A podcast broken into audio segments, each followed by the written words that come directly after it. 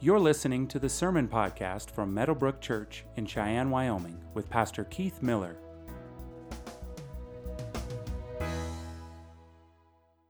So we are in the Sermon on the Mount, and uh, we are looking. We're going to look at uh, Matthew chapter five, and if you could stand to honor the reading of God's word, that would be great. We're going to be looking at verse 21. The words will be on the screen. I said this last week. We got more uh, Bibles for the chairs that are under the chairs. If you do not have a Bible, we want you to have a Bible.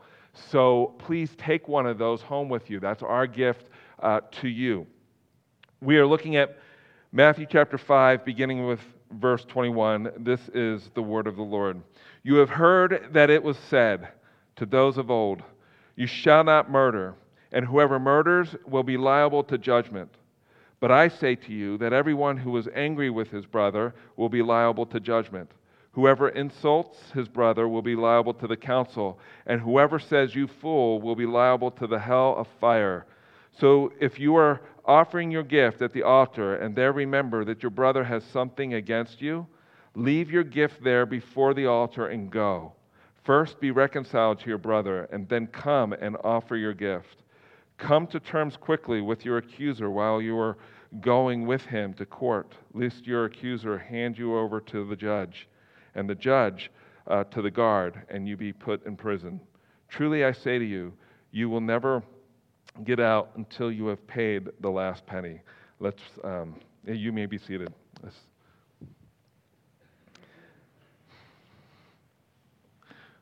So we're getting into, not that the, the Beatitudes are not practical, but we're getting into the pra- practical application of, of uh, the, the Beatitudes. If you have not had the opportunity to, to be here during that part of the sermon series, I'd encourage you to go online, uh, check out the sermon manuscripts that are online. You can uh, subscribe to the sermon podcast. But, uh, but this is a, kind of the application. This is this is okay. This is the so what. This is what difference does this make in your life? And if there was any scripture section of scripture that that is relevant for today, I, I can think of no other passage like this one, dealing with anger. I, I don't know about you, but our nation seems pretty angry, doesn't it? And uh, people in general seem pretty angry. Uh, the tolerance for, for, you know, for, for others, patience just seems uh, very, very low. And when I started this sermon series, I showed you a, a uh, diagram uh, by Jim Belcher, who in his book Cold Civil War, I'm not going to go through all the details again. I just was thinking about this uh, this past week, and I was thinking about uh, these, these four quadrants. And what I mentioned to you when I showed this diagram is that Belcher uh, you know, suggests that there was a vital center that our nation would uh, pretty much agreed with, and you, know, you had you, your different four quadrants you know, in the category of one. And, uh, and the more extreme you get, the more further out you find yourself. You know, order left, that there's, you know, truth is relative, or, or no, freedom left, truth is relative, order left, you know, I don't have to go through the whole thing. Um, you can connect the dots. Order, order left would be your standard fare Democrat. Uh, order right would be your standard, you know, Republican. Um, you know, freedom right. But what we're finding is, is that the, the people are being drawn further and further out, and, and, there are these extreme views of these different four quadrants. Uh, for I said at the beginning of the sermon series, I think some of you, there were some who probably were a little agitated when I said this, but, but most of Meadowbrook is probably here. Wyoming is, is here. And somewhere between two and three, not Meadowbrook per se, but Wyoming in general. And, and here's the thing this is all I wanted to say. This is all I want to say. This is why I think this passage is relevant to what we're experiencing. The further, further out you move from the vital center, the more angry you become. Right? And so, and, and I said in the sermon series, I think the reason, I, I think the need for the Sermon of the Mount, for us to just dive into it and unpack it together, is, is critical for us. Not just Meadowbrook, but for the church at, at large. That, that I, I would say that, and I said this at the beginning, I'm not, I'm not very optimistic about America going back to what Jim Belcher's hoping will happen. I do believe and agree with Jim Belcher that the church has a voice that speaks into this. But what is happening is that Christians find themselves drawn, and I would say in evangelical circles, drawn you know, in, in these two quadrants. And uh, the further out you find yourself pulled, the less of the, the, the gospel or the Sermon on the Mount becomes your center. And so Jesus says here, You have heard it said, You shall not murder. But I say to you, and he just unpacks this. And uh, that's what I want to turn our attention to. If you remember last week, he said, uh, it, we looked at verse 20. I ended the sermon, uh, last week's sermon, uh, with verse 20. For I tell you, unless your righteousness exceeds that of the scribes and Pharisees, you will never enter the kingdom of heaven. And I explained what that meant. You know, the, the, the scribes and the Pharisees believed that they had it nailed down in terms of righteousness, and they didn't. And, we, and I showed you that last week, and we looked through the scriptures last week to, to unpack that. Uh, but this statement, if, if you don't understand what he's getting at here, can be a little alarming, right? And, and the point that he's making is that you need a righteousness that's greater than the supposed righteousness of the Pharisees and the scribes. You need a righteousness outside yourself. You need my righteousness. That's, that's, that's what he was saying here. And here's the interesting thing, and I'm like, this is another section of the Sermon on the Mount, and this is why I think, and others think that the, believe that the Sermon on the Mount is so, um, so perfect. Is that there are six statements Jesus is going to make in light of verse 20. You have heard it said, but I say to you. He does that six times in the Sermon on the Mount. And this is the first time that he does it here. You have heard that it was said, but I say to you. And so the Pharisees believed, hey, as long as I don't murder somebody physically, then I, that's one commandment on the checklist, you know, that I, I can check off. I've got that nailed down. And Jesus said, Well, yeah, it's good that you do not murder people, like physically murder people, but you don't even understand the, the purpose of the sixth commandment is not just so that you would not commit first degree murder. The purpose of the, of, of the sixth commandment is to show you just how ugly your heart is. I mean, how many of us have gotten angry with other people? I mean, we can be honest, right? How many of you have gotten angry with other people unjustly? Yes, right? Just get on the car in the car, drive down I 25. and then on the way back, come to, into Wyoming. But my complaint is, why do what, people in Wyoming play, why do they drive so slow in the fast lane? For those of you who don't know, I'm originally from the East Coast. There is uh, the speed limit, which is for the slow lane. I won't say anymore. I'll get myself in trouble. So, Philadelphia, the city of brotherly shove. Um, but, but so, so Jesus unpacks what is murder? Like, what is, what is the sixth commandment getting at? And so I'm going to answer that question what is murder? And to, to highlight that, remember what Jesus said earlier. He said, I did not come, what? To abolish the law, but to fulfill it. He, he's unpacking the, the commandments here in the Sermon on the Mount. He's not saying that the Christian is uh, you know, exempt from obeying the commandments. What he's saying is the commandments show us the character of God and show us what our heart really looks like and, show, and points us to our need for Jesus. And uh, the Pharisees and scribes, they rightfully taught you need to obey the sixth commandment. In fact, most, most societies and nations have laws in place to honor the sixth commandment do not murder. And, uh, and so Jesus said it's, it's a good law, but there's so much more here. it, you shall not murder, and whoever murders will be liable to judgment. But I say to you, everyone who's angry. Everyone who, who, uh, who, who says an unkind word that demeans that person, or whoever, uh, who, whoever demeans the character and heart of a human being is guilty of murder. It, the, the point that Jesus is making here is this that every human being reflects the image of God. And the reason why we have the sixth commandment is because it is evil to, to diminish or to destroy the, the, the, the creature, the only creature on planet Earth that bears the image of the living God. And in case you're wondering, it's not your cat or your dog or your, your favorite pet, it's human beings, right? And, and we bear the image of the living God. And even God has written his, his law on the hearts of not just the Hebrew people, but he's written the law, his law on the hearts of pagan peoples. I, all my references are on the man, in the manuscript that will be on, um, on the website. But he's done that. This is why we have good laws. This is why Romans, you know, I believe, was it chapter 12 and 13, or chapter 13 says, you know, obey the laws of the land. Government is, uh, is used as a tool, is used as God's sword to, to, to execute justice in, in many respects.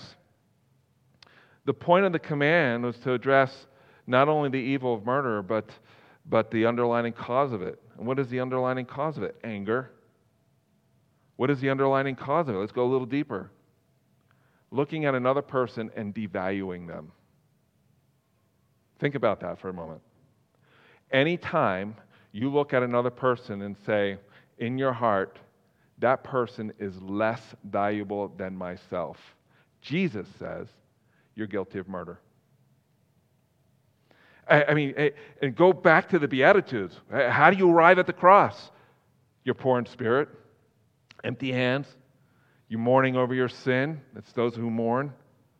The meek are those who submit their will to the will of this great God who, whose image we bear. And before a person murders another human being, they have to do something. And what is that something? They have to lower the worth of the individual that they're about to murder. Right? And, and so uh, that's, what, that's the underlying cause to bring oneself to commit murder. Every murderer commits murder because they do not value the life of another. And this is why there's a whole debate about, about abortion. Is it, is it wrong or is it right? And where do they start with that, with, with, with that dialogue or that argument or whatever? They start with, well, what is, what is the fetus? Is the fetus just a clump of cells or is the fetus a human life? Because if the fetus is a human life, then you got problems.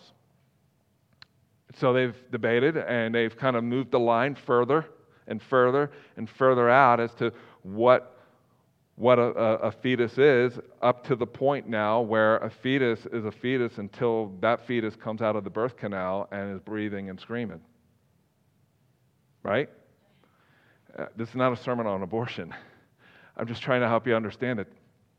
There's this law that God's written in our hearts, and, and what we do as people, as a fallen people, as a as, as, as a fallen race is that we is that we bring God low.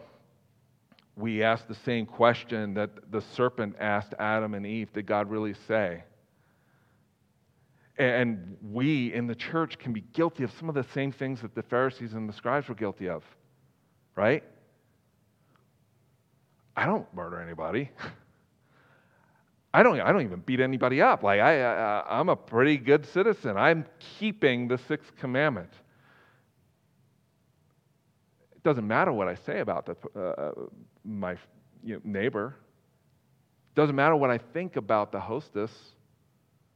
It doesn't matter how I treat others, just as long as I don't bring bodily harm to them. You see? Jesus is not concerned as much uh, concerned about the exterior, like the Pharisees and the scribes, as he's concerned about matters of the heart. You know, so where does where does murder come from? It flows out of the heart. It starts with the devaluing of a, of a human life. And Jesus said, There's so much more to it. The sixth commandment is really dealing with how you view another human being. Um, which leads to my second point, or my you know second question: Where does murder come from?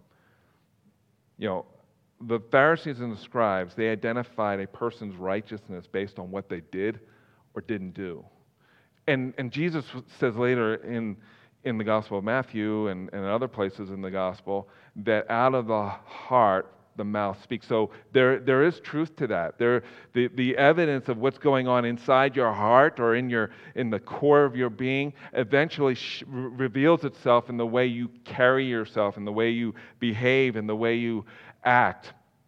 But, uh, but, but you can, like I, there's that phrase that somebody said to me that I just made me cringe uh, you, you, know, you can fake it till you make it. Like that has no place in, in uh, Jesus' vocabulary.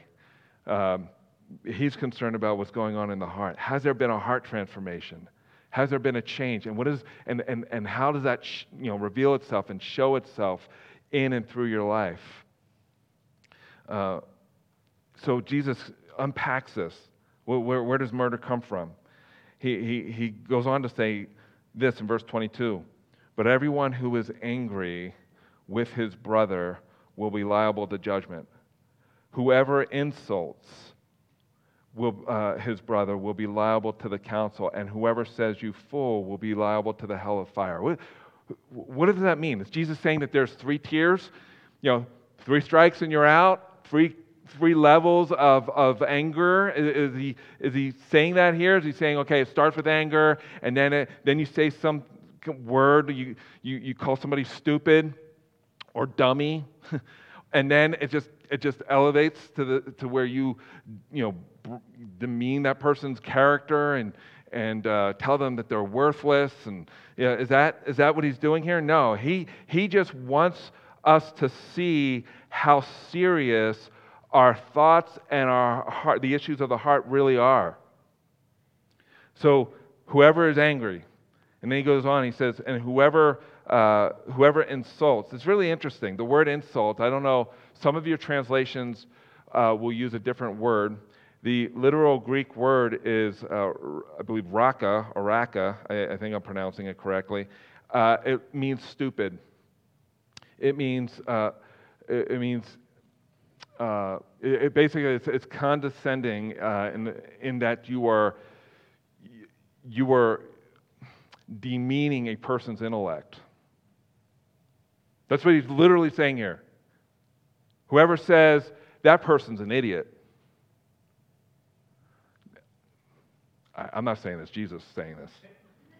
Like now you're all quiet. like, like oh, don't go there. I don't have to. you can already start to connect the dots. Um, whoever says you're an idiot, you are a moron, you're a dummy, is guilty of murder. But he doesn't even he doesn't stop there. He goes on, and he says uh, he uses another word, and it's it's weird. I, I don't know why. Every translation I've looked at translates it somewhere along the lines of you, you fool. But the, but the word, the Greek word is more, and, and we get the word moron from it. And it's, and it's not, eh, eh, the, the Greek word is not addressing in the, the area of the intellect. It's a word that is addressing the heart, a person's heart, a person's character. And Jesus says, that you know, you do that, then you're, you're liable to the hell of fire. It's the first time he uses the Greek word Gehenna, where we get the word hell from here in, in, in the Gospels. And what is he saying? Is Jesus saying, uh, you just can't be angry? You got to be like Yoda? I mean, you, how many of you have heard of Yoda, right? Okay, I got Yoda on here. You know, Fear is the path to the dark side. I'm not going to do a Yoda voice. You guys will laugh at me. No, if anybody can, that would be great. I just invited somebody. Somebody's going to do it. All right. Fear leads to anger. Anger leads to hate. Hate leads to suffering. That's Buddhist, by the way. That's Buddhism. Uh, that's not what Jesus is saying here. In fact, when you read through the Gospels, you'll discover Jesus got angry. He got angry. Uh, but his anger never demeaned a, a, a human being, never brought them low. He expressed anger towards religious hypocrites. Uh, you can see that in Mark chapter 3. And even pronounced curses upon the Pharisees and scribes. Not bad words, but woe. It's a, it's a form of a curse. Woe to you, scribes and Pharisees, you hypocrites. And he's like, gives a whole list of them, of those woes that he pronounced on the Pharisees. Jesus got angry. But his anger was, was, uh, was mingled with grief over the hypocrisy of the religious leaders. His, his anger was uh, the result of, of those who just refused to understand what he was saying. His anger was over fruitlessness, unbelief, and deliberate and unrepentant sin. It, it wasn't, a, uh, you, Jesus never thought, that person's an idiot.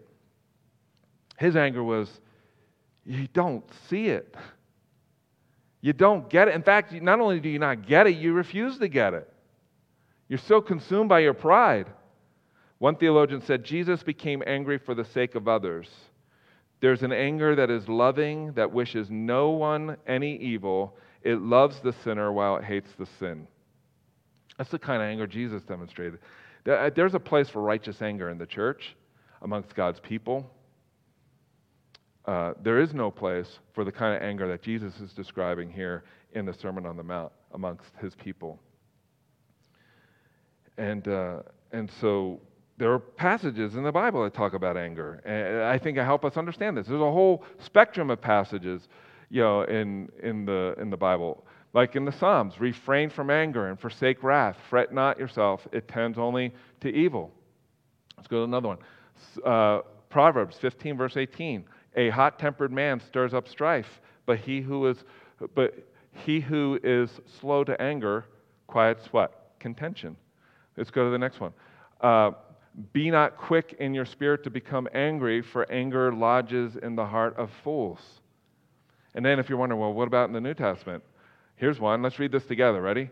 Be angry and do not sin. Do not let the sun go down on your anger, and give no opportunity to the devil. And one more. But now you must put them all away. Oh, we can read this together. but now you must put them all away anger, wrath, malice, slander, and obscene talk from your mouth. That's in the Bible. That's the expectation that God has of, of, of his people. Yeah, and we know, like, Jesus went through the temple when he found out that, uh, when he saw that there were people who were profiting off of worship he turned tables and chased out the, the people who were benefiting from that. The, the anger that Jesus warns about is, a, is the unrighteous anger. It is the anger that gives birth to insults that devalue a person and calls into question the soul of a person. And so that's the thing that he's talking about here. Know, and, and unlike myself, where I can use careless words or I could, I could say things from the pulpit without thinking more carefully about what, I was, what I'm about to say, Jesus chose his words very carefully. And uh, don't sugarcoat what he says here. Don't sugarcoat when he, you know, when he says, when he says, you know, if, um, you know, whoever says you fool will be liable to the hell of fire. Don't sugarcoat that. Take it in, listen to it. Ask yourself, where am I, where am I at in this? What is it that I need to repent of? What, what sin do I, of anger do I need to turn from? What, who is it that I've offended or, or who has offended me that I need to go to and, and be reconciled with? Like Jesus goes on to say, here. Um, this is serious. This is so serious that it, it could land somebody in hell. Like, just like anybody who was listening to the Sermon on the Mount that day, if they went off and murdered somebody, The, the, the result would be they would be arrested, that's judgment. They would be brought before the council, that was the Sanhedrin, the Jewish court. They would be sentenced for their, mur- you know, due to the crime of their murder to uh, death by stoning, most likely. And then they would face another judgment before a holy God. And Jesus said, even eh, eh, before you even get there, address the issue of the heart. Here's what Jesus said in Mark chapter 7, and the words will be on the screen. Let's read this together. What comes out of a person is what defiles him. For from within, out of the heart of man, come evil thoughts, sexual immorality, theft, murder, adultery, coveting, wickedness, deceit, sensuality, envy, slander, pride, foolishness. All these evil things come from within, and they defile a person. The Pharisees and the scribes were like, I look good on the outside, that's enough. Jesus said, No, it's not enough. And, and we do that in the church too. I look good on the outside, that's enough. And Jesus says, That is not enough. If you were one who arrived at the cross as one who was poor, poor in spirit, empty hands, one who mourned over their sin uh, that drove them to the cross, and one who, who uh, submitted himself or herself to the will of God by just getting over yourself, and you are hungering and thirsting for a righteousness that is outside yourself and it can only be found in Jesus, if He is your satisfaction and if He is your joy, it'll be much easier to forgive people. So, what do you do with anger? That's the third point. What do you do with it? Jesus tells us. He said, So, if you're offering your gift at the altar and there remember that your brother has something against you, leave the church and find another church. Because that's what we do. I don't like that pastor. I'm going to the other church. I'll bring my baggage there. Or I don't like that person. When he, when he or she said to me, I'm going to another church. I'm just going to avoid it altogether. Jesus, Jesus doesn't say that. He says, Leave your gift at the altar. Don't show up Sunday, show at their doorstep and say, Brother or sister, I need to ask for your forgiveness. I've wronged you, I've sinned against you. I've offended you. Or go to that person and say, you know what? You said something to me that really hurt me. And I, am here because I love you and I, I want our relationship to be right. That's what he says. Don't come to church that Sunday. go to their door step. Take them out to coffee. Take them out to lunch. Invite them over. Whatever. Do whatever you can possible to be reconciled with that person. He doesn't even stop there. He goes on, he says, uh, but, you know, come to terms quickly with your accuser. Like if you, if you did something wrong, own up to it. I remember when I was in tech, uh, tech school for carpentry, did two weeks of vocational tech school and two weeks of high school. Uh, that would alternate back when I was in high school. And, uh, and it was after I became a Christian and, and just, just couldn't put the Bible down. And uh, I got to school, and somebody, one of the bus drivers, reported a yellow Monte Carlo that blew through the, bu- the bus's stop sign, you know, that comes out. And I was convinced it wasn't me. Like, wasn't me. So I, and I, I was a pretty good arguer. so I, I was called down to the office and convinced them it wasn't me. I was really convinced it wasn't me. Uh, and then it dawned on me it was me and and we had at that time it was during the Clinton uh, era where we were that that recession and we're going through, and so we had adult students in with the with with high school students, and there was this guy by the name of Al, not a Christian. Uh, when when it dawned on me that I I it was me that blew the stop sign, I told my teacher, I said, I need to go back down and, and, make this right. And I was like, What are you doing? That's stupid. Why would you do that? You got away with it. Who cares? Nobody cares. And I thought, well, God does. And I wasn't being righteous self righteous. I just really felt that. Jesus says, you know, if you wrong somebody, even somebody who's out, uh, somebody outside the church, make it right. If you if you stole from somebody uh, unintentionally or intentionally, if you did something is in your past that you still not have uh, still not reconciled over, go and make it right.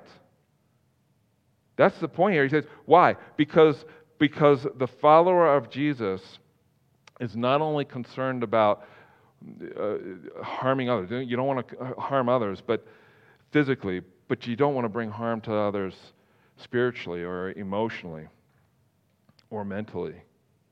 Why? Because every single person that you encounter is created in the image of God, regardless of their political views, regardless of whatever sin they find themselves in. They bear the image of the living God. And if we're going to be pro life, that means we need to be pro life with all of it. And that's what Jesus is addressing here, I believe. Um, he said in John chapter 13, verse 34, A new commandment I give you. What? That you love one another. How, is that really new? No, he's saying that you die for one another, that you are willing to go to the cross for one another, metaphorically and physically. Because he says, Look, a new command I give you that you love one another. What does that love look like? The love that Jesus demonstrated? Uh, what kind of love did Jesus demonstrate? Well, let's start with the virgin birth. He humbled himself. He humbled himself. He became like us, born of a virgin, so a human being, fully God, but also fully human. He hungered, he thirsted, he, he experienced all those things. He got tired. He, he got in the dirt with us to live a life that we could never live. And then what did he do? He identified with our sin and he went to a cross on our behalf. That's the new commandment that he's giving us. Not just to pay lip service to you know, loving your neighbor as you love yourself, but to love as Jesus loved us. You, are, you also are to love one another. By this, what? All people will know that you're my disciples if you have love for one another. So uh, we're, kind of, we're forced as we work our way through the Sermon on the Mount. Who is it? Who is it that you need to ask for, for forgiveness from? Who is it that you need to go to who's offended you?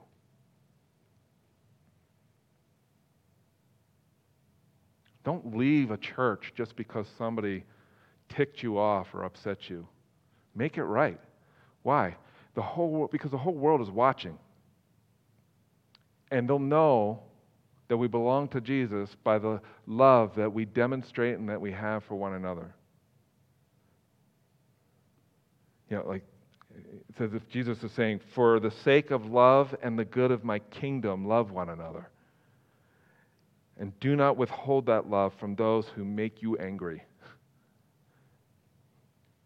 Because people are watching. Now, I'm coming to an end here.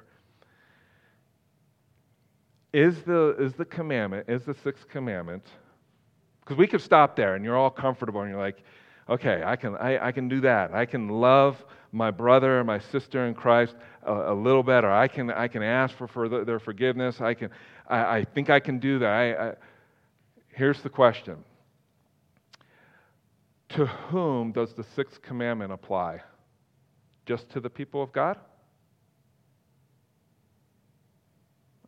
You can answer. Everyone. It's universal. The prohibition to commit first degree murder is universal, or second degree murder, you know, go down the line. Just as the prohibition that Jesus gives us here is universal for his people. So that person that doesn't line up with you politically, do you have any right to be angry with them? You can be angry over the politics. You can be angry over the immorality. I just saw a friend of mine who just, uh, his wife picked up a, a children's book uh, because she likes dogs and uh, picked up the book and opened the book to, re- to read this book, this children's book, to their child, and the, the book was about uh, a dog who had two dads. Like, you can be angry over that stuff. There's a righteous anger, but the person who wrote it doesn't know Jesus.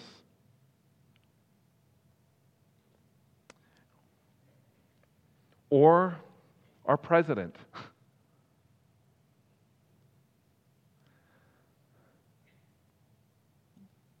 That's why Let's Go Brandon should have no place in the vocabulary of the follower of Jesus. I pray for the guy. I don't think he's a believer. Absolutely not. I absolutely do not believe he's a believer. I think he needs Jesus and so much more help uh, beyond that. The policies that he's that he, he's brought into you know his administration in our country, I I grieve over, and I and I've grieved over several you know past administrations as well. I grieve over, I pray over it. Some of the policies make me really angry. I was angry uh, this, this week also, but uh, angry over just kind of where all this is leading. But that man in the White House, our president, needs Jesus. And we need to pray for him. And and, and, and your neighbor needs Jesus, and the place, uh, the, your, your, your boss needs Jesus, or you, you know, your, your, your family members need Jesus. And just because they don't line up with you does not give you a right to demean them and to bring their value lower than you. That is pride and that is arrogance. And the Christian, uh, what led you to the cross was, was uh, just the recognition that you have no righteousness and of yourself to bring to, to, to God's table, table. You need a righteousness that only God could provide for you, and He did through Jesus Christ. That's what led you to the cross. Empty hands. You knew that. You, you came to terms with that cognitively. And then emotionally, you recognize you're a sinner in need of God's grace and His mercy because uh, what you deserved and what I deserved is hell.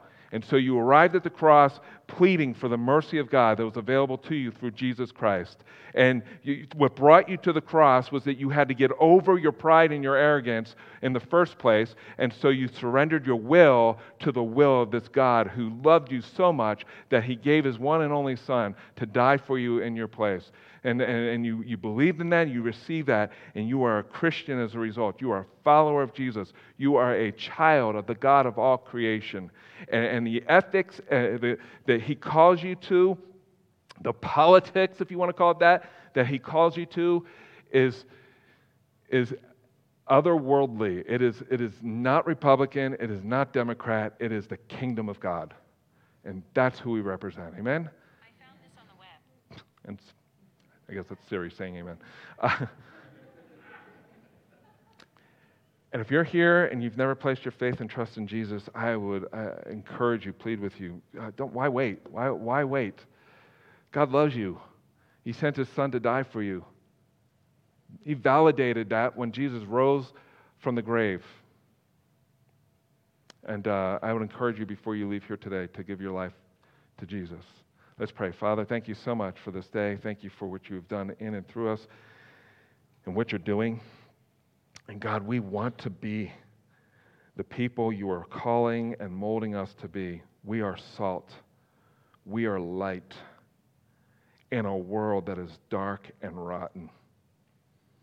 And there are people, many, many people who do not know you because they do not know your Son and they behave and they act accordingly. You have called us that wherever we go, we dispel the darkness because of who we represent. You have called us that wherever we go, we are the preservative that keeps our world from rotting in a more, in a more rapid fashion. God, may when people see us, may they see your character through us. And it's in Jesus' name we pray. Amen. Thank you for listening to the Meadowbrook Church podcast. For more information about our church, visit meadowbrook.org.